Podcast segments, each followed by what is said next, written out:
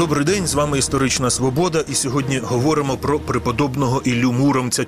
Мощі цього православного святого знаходяться в печерах Києво-Печерської лаври. 1 січня був день його пам'яті, але згадати про нього вирішили не через день пам'яті, а з огляду на декілька круглих дат. Можливо, цьогоріч 880 років з дня його народження, але ну це не точно.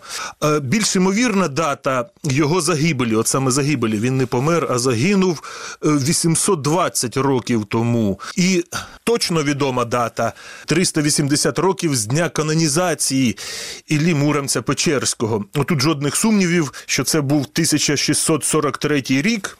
Треба зазначити, що все-таки канонізований він був, коли православна церква на українських землях однозначно була під юрисдикцією Константинополя, тобто це святий до московського періоду.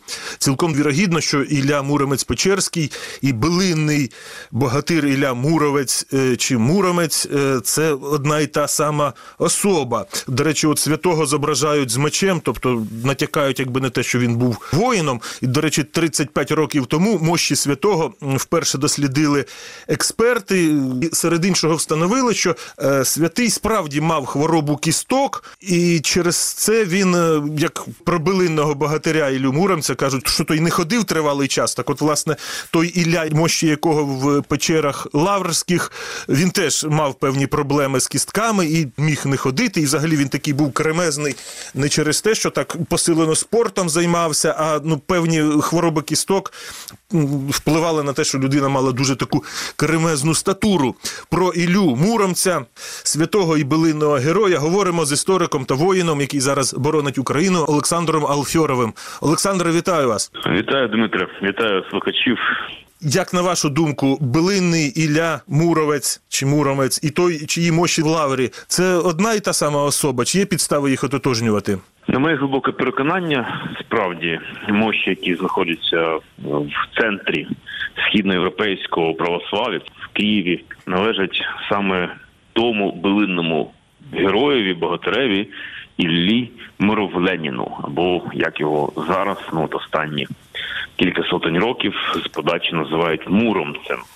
А от, до речі, е, що ви думаєте про цю суперечку? Тут навіть не знаю настільки істориків. Історичних даних обмаль, а є більш такі билинні. Що він муромець, тобто з того мурома, який біля Рязані, чи він муровець е, з Моровійська під Черніговом? Вперше про Іллю Муромця згадав е, Філон Кміта, який описував до для Стасія Вовища в листі. Хто такий Філон Кміта, даруйте? Це була тодішня от е, шляхта, аристократія, яка належить до руської шляхти, так до нашої української шляхти середньовічного ранньомодерного часу. І е, ці два, е, скажімо так, пани між собою листуючись, і Філон Кміта Чорнобильський пише, що Е, Настане час, коли буде потрібна е, ця от міць, честь і слава воїнів, коли повернуться наш Ілля Муровленін та власне Соловей Будимирович. Він звертається полю до двох героїв. Чим стверджує, що в принципі тоді на, на е, в 70-ті роки 16-го сторіччя ці імена були добре відомі. Він не пояснював своєму адресатові, хто це, що це. Тобто в народному переказі вони були відомі і були частиною воїнської культури. І це треба зауважити, що вони були частиною нашої воїнської культури. І хоча, скажімо так, козацький епос наклався на руський епос, так тому що події революції Хмельницького, подальше е, війни за незалежність України, Гетьманщини своїми думами козаки наклалися на от е, попередні шари. Але така згадка 1570-го 70-х років про Іллю Муравленіна, вона свідчить те, що про нього знали. Це була знана людина в воїнській традиції Русі України, і поготів слід зауважити, що ця перша згадка джерельна, яка нам фіксує ім'я Ілля Муровленін, тобто з Муровлі. І тут зауважимо, що муромцем він стає набагато пізнішим, коли власне починає діяти е, фольклорні експедиції, коли починають діяти, власне, от е, зв'язують кількох людей до однієї постаті. Бо насправді існував герой, скажімо так, московського епосу Ілько Муромець. Це був розбійник е, з козацького стану московського, який діяв в часи смути, тобто це початок 17 століття. І, безперечно, саме на нашого, е, на нашого Іллю Моровліна наклали Ілька Муромця, і тому Ілля Муромець е, він став от таким збірним образом. Це часто буває, коли накладають різних людей з різними подіями життєвими, накладають на одну постать. Так сталося з нашим Іллеєм Муро- Муровлянином, який перетворився в 18-19 сторіччі. Ну і фольк- фольклористів, вже які почали фіксувати його виключно як, як Ілля Муромець. Ну і звісно, що вже в часи Совєтського Союзу, безперечно, Ілля Муромець був абсолютно притягнутий до міста Мурома. Хоча тут треба розділяти, що справді у них був свій Ілько Муромець, це розбійник. І був наш Ілля Моровлянин, який походив з міста, яке знаходиться сьогодні на півдорозі від Києва до Чернігова, там десь в Остерських територіях, і Моровійськ, так званий, який існував. Дійсно, ми, коли слідкуємо за билинним циклом, то бачимо, що Ілля Моровлянин є е, героєм Київщини, так є героєм Чернігівщини, і ці території для нього рідні. І так само про географічне походження Іллі Моровляніна, Моровлянина свідчить те, що він добирався до Києва за один день, а один раз він е, просто-напросто переплутавши дорогу, виїхав на Київ, а на Чернігів. Ну це засвідчує те, що от власне географічна близькість цих двох міст вона і орієнтує нас на те місце, звідки походить наш богатир український Ілля. Очевидно, не з Ну. Мурова, а з Моровійська виїхав, бо з Мурома за один день дуже проблематично. Слід наголосити, що дійсно в часи е, Іллі місто Муром існувало. Це був один з адміністративних центрів, але До речі, Чернігівського князівства по переваг. Так, так. Ну це дійсно, коли ми говоримо про 11 сторіччя, це Чернігівське князівство, потім воно нарізалося, так би мовити, між різними гілками Київської династії. Але справді Муром як місто фігурує у джерелах справді один з центрів. Але просто Ілля він герой руського циклу билинного. А Русь це от Чернігів, Київ, е, Переяслав, це такий трикутничок невеликий. І він саме як київський богатир, що освідчує його приналежність до київської землі. Тому будь-які апеляції, що необхідно Іллю Моровлянина витягувати до Мурома, вони безпідставні. З якого приводу у 1643 році відбулася канонізація печерських угодників, серед яких був канонізований і Ілля. Ну поки як святого його все таки пишуть Муромець. Тут справді треба говорити про те, що за ним класично зафіксовано цей топонім Муромець. Справа в тім, що Петро Могила, коли була відновлена ієрархія Української православної церкви, це часи Сагайдачного, і потім, коли митрополитом став Петро Могила, який був блискучим адміністратором в цілому і реформатором, то він зрозумів, що православну церкву необхідно долучати до світового християнства, долучатись до процесу пояснення основ християнства, так приймати виклики, які тоді почалися з реформації. Нагадаю, що, наприклад, Волинська.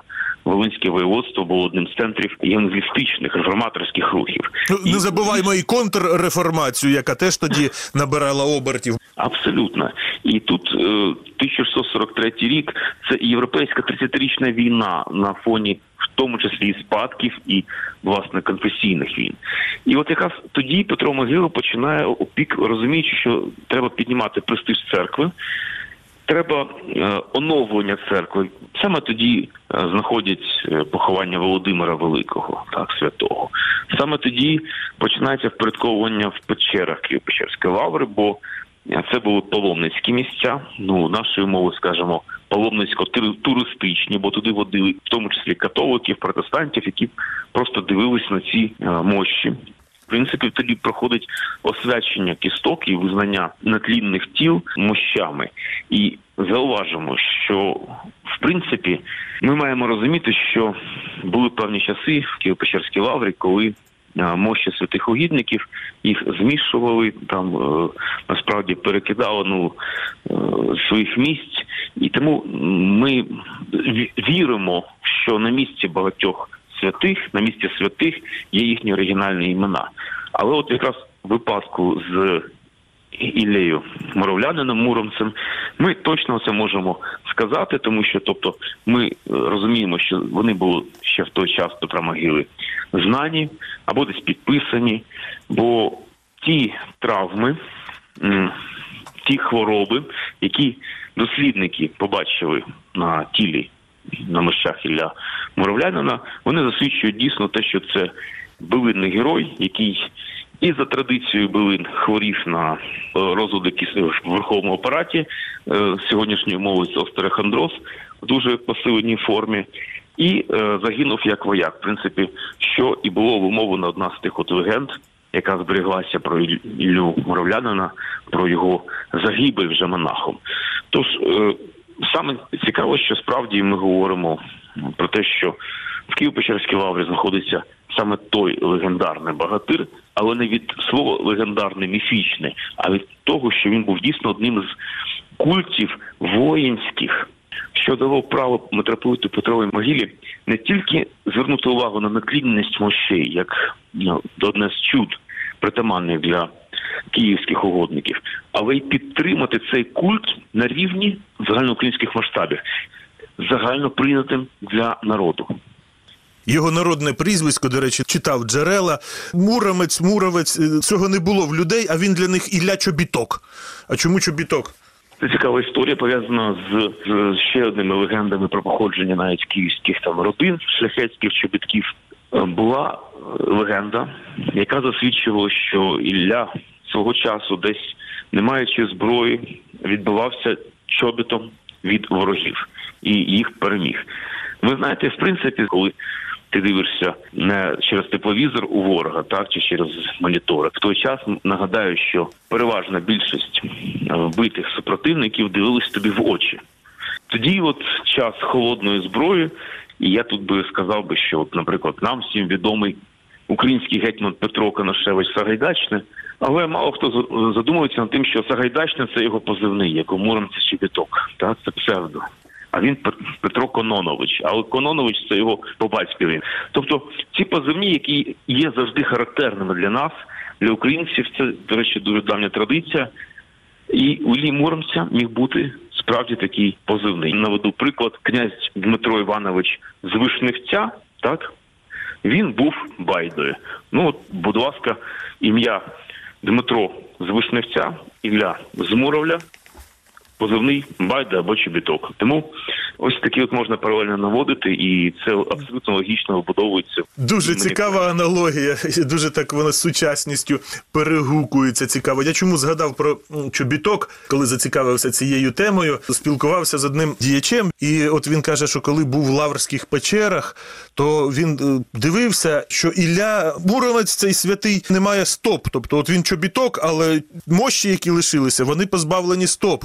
І справді є отака, мені здається, дуже непереконлива версія, що він був такий великий, що його в труну не можна було покласти, і тому стопи обрубали, щоб він в труну помістився. Ну мені здається, в 12-13 столітті не було проблеми зробити велику труну. Але от мені цей товариш доводив, що от це не просто так. В нього таке трошки містичне бачення цієї ситуації. Ми говоримо не про містику, не про езотерику, а про історію. Потім читав дослідження, то у нього немає кількох пальців на одній з рук. І, до речі, один з пальців е, печерського угодника Іллі Муромця зберігається в місті Муром. Він там як мощі.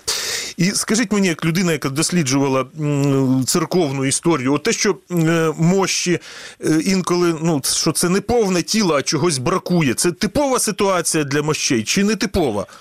Так, це абсолютно типова ситуація, коли святих після канонізації розбирали на оці частинки. Це не обов'язково могло бути там тіло, це могли бути е, елементи одягу. Але зауважу, що ця традиція вона характерна для всього християнства, як для православних, так і для католиків. Справді, коли ми говоримо про Іллю, то дійсно не вистачає кількох пальців, і ми можемо засвідчити, що можливо ще інших частинок. От, тому що навіть в князівській родині, от коли жив Ілля Муровець, то була, наприклад, реліквія, наприклад, ніготь святого Гліба. Тобто частинки ці вони завжди були поціновані в світі, і вони мають назву реліквія. Е, Бо саме реліквія і є от е, частинками від якогось процесу, від дива. Тому з випадку з Ілієм Муромцем була та сама ситуація. Єдине, що треба зауважити, що от відсутність стоп це не доведена абсолютна річ, тому що науковці описали абсолютно тіло, яке зберігається, не те, що є залишене До речі, науковці про це не згадують. Справді існувала легенда про те, що Ілля Муров... Муровець він був велетнем, і людина спеціально відкрила поховання Іллі і виміряла зріст Іллі. Е, В принципі, на за сьогоднішньою системою це було десь 180 сантиметрів. Ну, як на сьогодні не дуже високий, але для того часу достатньо високий. І це, в принципі, теж е, піддається сумнівам, тому що ну насправді люди з того часу дійсно середній зріст виріс, але не набагато, там на 10 сантиметрів, 15, так. Але тобто він був нашою середньої статури. І зауважу, що сам Ілля Муровець він ніколи не позиціонувався гігантом. Це якась була легенда пов'язана з місцем його поховання. Адже Е, ті паломники, які приходили в печерах, могли бачити тіло Іллі, яке було поховано в стінці між двома галереями, і вони бачили голову в одній галереї, а ноги в іншій, що призводило до такого оптичного обману, що насправді тіло велике. До тисячоліття хрещення Русі мощі Іллі Муромця дослідили е, в 1988-му, і тоді за черепом відновили обличчя. Але от мені здається, що він трохи нагадує персонажа з картини Васніцова Три богатирі. Ну знаєте, у мене така думка, чи то фахівець, який робив з черепу реконструкцію, він надихався картиною Васніцова, чи Васніцов щось таке знав? Це все від Васніцова. Насправді, тому що Васніцов, коли малював свою картину богатирі, та то він намалював цих богатирів за власне образом московських сторожових бояр, так які виїжджали на роз'їзди на південно-західних теренах Московського царства з цими достатньо вигаданими обладунками. Але це московити 17-го сторіччя так виглядали. А потім за образом Васнецова починають ну власне копіювати цей образ. І тут ми говоримо про те, що знаєте, хто перше реконструює образ вдало, той отримує бонус, що треба буде наслідувати. І безперечно, коли робили е, реконструкцію за черепом, ми можемо тут кілька е, моментів додати, що реконструкції ну на сучасному етапі вони вже достатньо складніший процес насправді. Але тоді ми побачимо, що у Іллі величезна борода. Але ці бороди ліпились і через те, щоб якомога більше закрити елементів обличчя, які менше піддаються реконструкції. Розумієте? Разом із тим, якщо ми, наприклад, подивимося на е, парк Муромець в Києві, де пам'ятник литий Іллі Муромця, то це просто образ з картини Васнецова, який був переданий скульптором, і який не відійшов від образу нав'язаного нам ну, Російською імперією. І це найскладніша річ. Бо ми сьогодні маємо розуміти, що якщо богатир Ілля Муровець, муровлянин існував, то це очевидно була людина з якимись великими довгими вусами, так е, характерними. Мабуть, очевидно, волосся не було. Він був або лисий, або ж, наприклад, з е, якимись пасмами волосся, як у там Святослава Хороброго, так те, що ми називаємо чубами чи оселедцями. Е, Це, це було не, та зброя, не те озброєння, яке ми бачимо на Васнецовій картині. Тобто це була зовсім інша людина, притаманна для свого 12-го сторіччя. Ілля Муромець, він зараз, якщо так казати, спрощено, то він такий московський святий. Православна церква в Україні. Чому вона про нього не аж так, щоб сильно згадує? Це, до речі, дуже цікаво, що канонізований за Петра Могили, тобто справді це той святий, який прийшов в московську церкву через Константинопольський патріархат, через Київську е, митрополію. І на сьогоднішній день шкода, звісно, що культ е, Іллі Муромця через продукцію не церковну, а саме популяризаторську в Совєтському Союзі, кінофільми, мультиплікація. Цей герой став асоціюватися саме з московською традицією, з російськими героями. І, безперечно, Московська патріархія чи Руська православна церква безперечно апелювала до тих героїв, які їм були потрібні, і в тому числі до Іллі Муромця. Дякую. Це була історична свобода із істориком та воїном Олександром Алфьоровим. Ми говорили про Іллю Муромця. Передачу провів Дмитро Шурхало. На все добре.